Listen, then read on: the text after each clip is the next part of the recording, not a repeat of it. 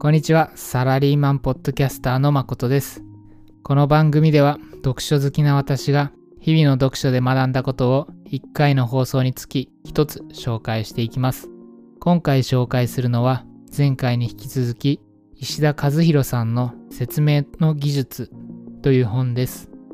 著者の石田さんは関西テレビ放送のアナウンサーで、野球、ゴルフなどのスポーツ実況を中心に番組 MC やニュース、ラジオパーソナリティなど幅広く活躍されている方です。今回紹介する説明の技術という本では、そんな石田さんがテレビというつまらなければチャンネルを変えられてしまうという厳しい世界で身につけてきた相手に聞きたいと思わせる技術が紹介されています。そんな本の中から今回のエピソードではオンライン会議に使える説明の技術という話を紹介します。あなたもこんな経験ないですか？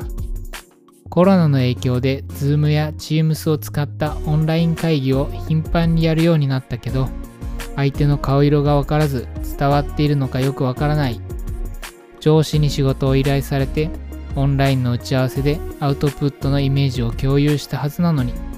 いざアウトプットを出すとイメージと全然違うと言われるような経験。そんなオンラインで伝えたはずなのに伝わっていないという経験ないでしょうか？今回のエピソードではそんなオンラインでの伝えたはずなのに伝わっていないが解消できるかもしれないオンライン会議で使える説明の技術を紹介していきます。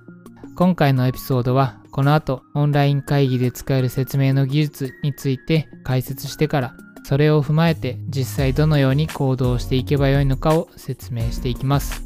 では早速本題に入っていきます。オンライン会議で使える技術とは説明する人が相手にここまで大丈夫ですか？と問いかけるということです。オンライン会議で相手の顔色がわからず伝わっているかわからないということが問題なのであれば聞いてしまえばよいということです。オンラインだと対面に比べて聞いても途中で意見や質問を挟みにくいものです。なので話し手がここまでで何か意見や質問はありますか？と問いかけてみることがとても有効です。めんどくさいとか話の流れを遮られてしまうとかそのように思う人もいるかもしれません。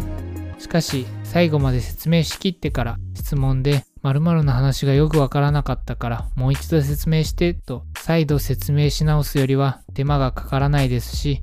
説明のわかりやすい人という印象を持ってもらえる可能性もあるのでぜひ問いかけをしてみてください。これを本書で読んでいる時に私は複数人に向けて説明している時には必須だなぁと強く感じました。オンラインだとしても1対1であれば相手も比較的質問をしやすいですが複数人が聞いているとなると質問はかなりしにくくなります。私の会社でも現在オンラインでの研修などをやっていて講師は研修を始める前にわからないことがあればいつでも質問してくださいと伝えていますが今まで途中で質問が出てきたのを見たことがありません。このことからも話し手が問いかけることはとても意味があると思います。また先ほどの話で研修の最後の質問の時間にはたくさん質問が来たりするのですが中にはそれを分かっていないと途中の話理解できなくないというものもあったりするので話し手の人は後の話を理解するのに理解しておかなければならない話をした時はちゃんとそれが理解できているかと問いかけることは説明のし直しを防ぐという観点でもとても重要なことだと思います。ここまででオンライン会議で使える説明の技術として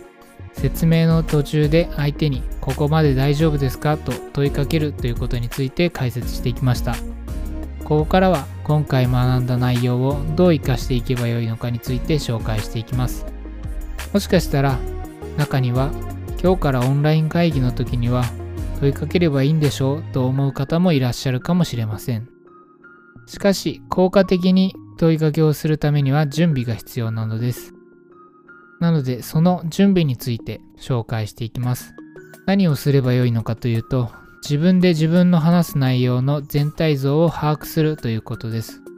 全体像を把握することでどこが重要で後の話を理解するには何を知っていないといけないのかがわかるようになります。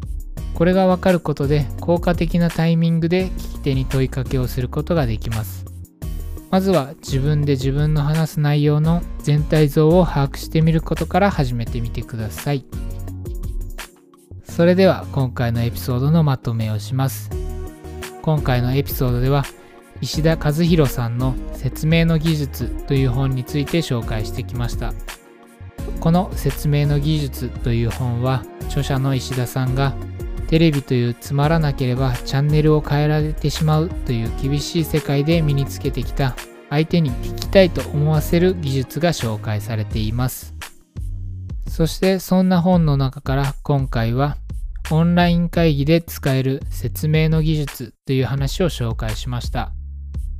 そのオンライン会議で使える説明の技術とは説明する人が相手にここまで大丈夫ですかと問いかけるということでした。そして今回学んだことから皆さんには自分で自分の話す話の全体像を把握してみるところから始めてみてくださいという提案をしました。ぜひ実行していただいてオンライン会議でもちゃんと意思の疎通ができるようになってください。それではまた別のエピソードでお会いしましょう。